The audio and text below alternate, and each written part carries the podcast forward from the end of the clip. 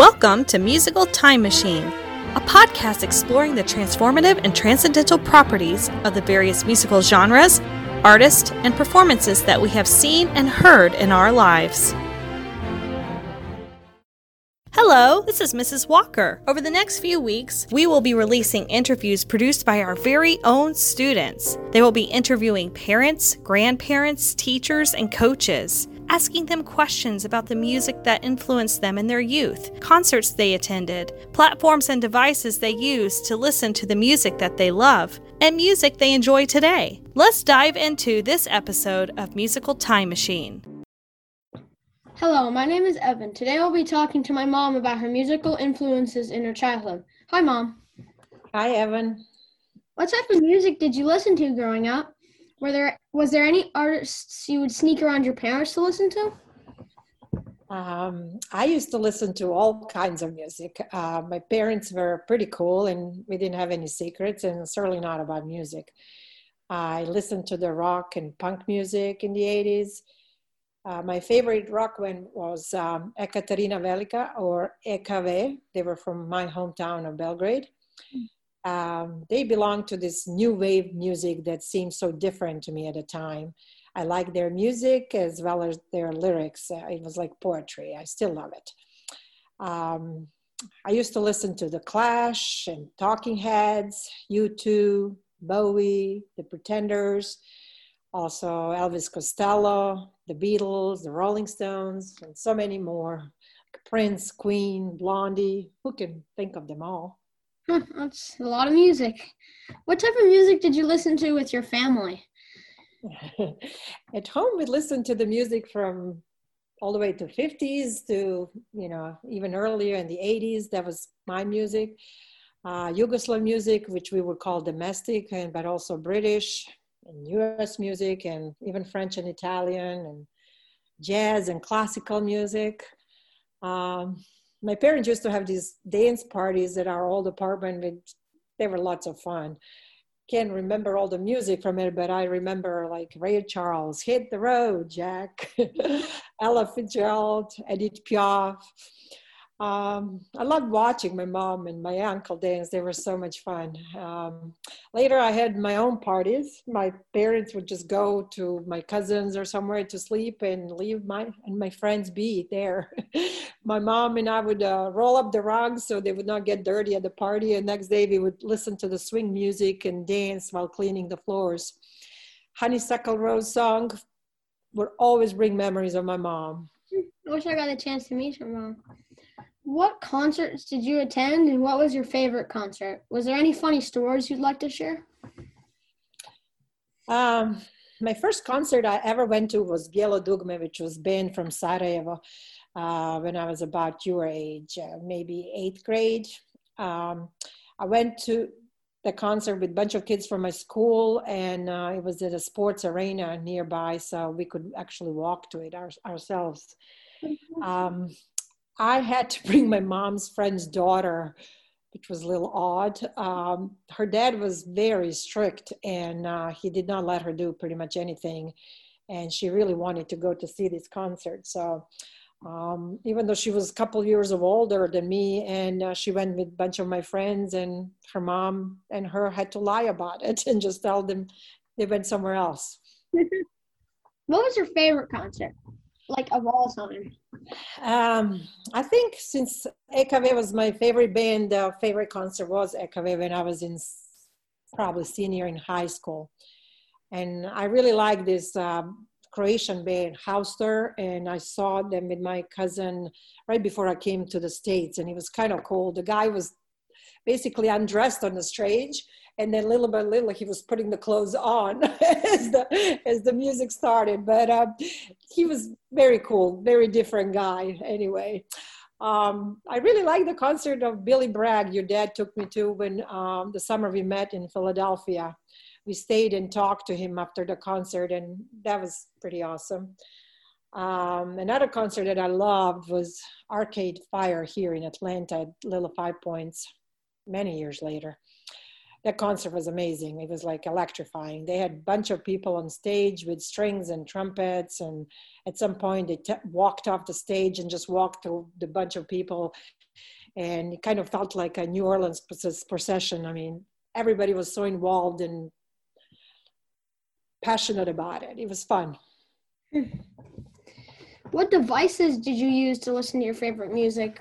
Were there any platforms you wanted that your parents made you wait for? um, well, you would laugh about this too. I remember my one speaker gramophone, or what you would call turntable, that looked like an old fashioned suitcase.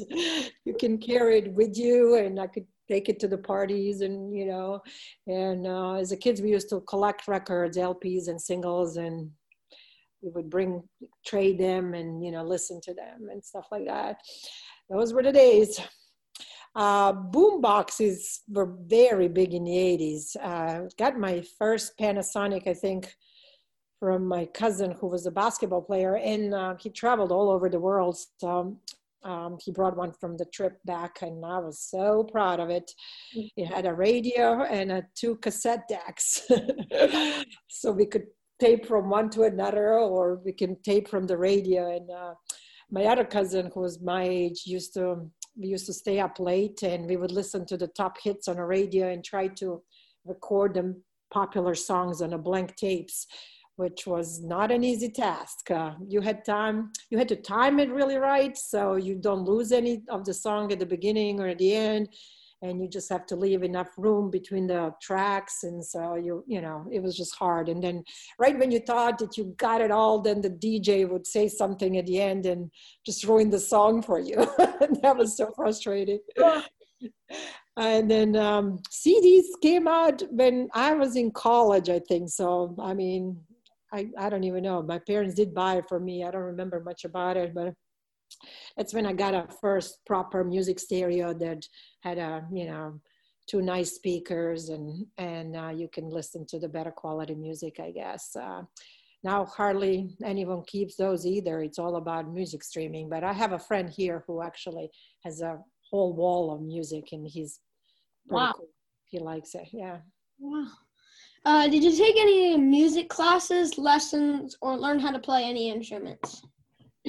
um, I had music classes in elementary school and high school. Uh, unfortunately, I never played any instrument, even though I really wanted to play the piano and the guitar. But I was in sports, and I don't know, it just wasn't time or whatever, money probably. Uh, but we learned a lot about music and classic composers at schools. The school uh, used to take us to plays, but also philharmonics and opera. Not sure how much we appreciated it 12 year olds, but it became part of the broader education that we got, and I'm really thankful for it. I still remember seeing The Marriage of Figaro for first time by Mozart, or Carmen by Bizet, or Barber of Seville by Rossini um, one of my classmates was probably inspired by all that, and uh, she became a famous opera singer, uh, mezzo soprano actually. And um, um, I never got to see her back home because uh, I left for U.S. right after the college. But I saw her. She moved to um, California as well, and I saw her uh, sing in LA Opera as Carmen, and and then in Opera Pacific in, in Salome, and that was Cool. Wow, that's a pretty big role, isn't it? Yes, it is. She also sang with Placido Domingo at her house in Pasadena. And then Dad and I got to see that too. So that was cool. Um, who in the world is Placido Domingo?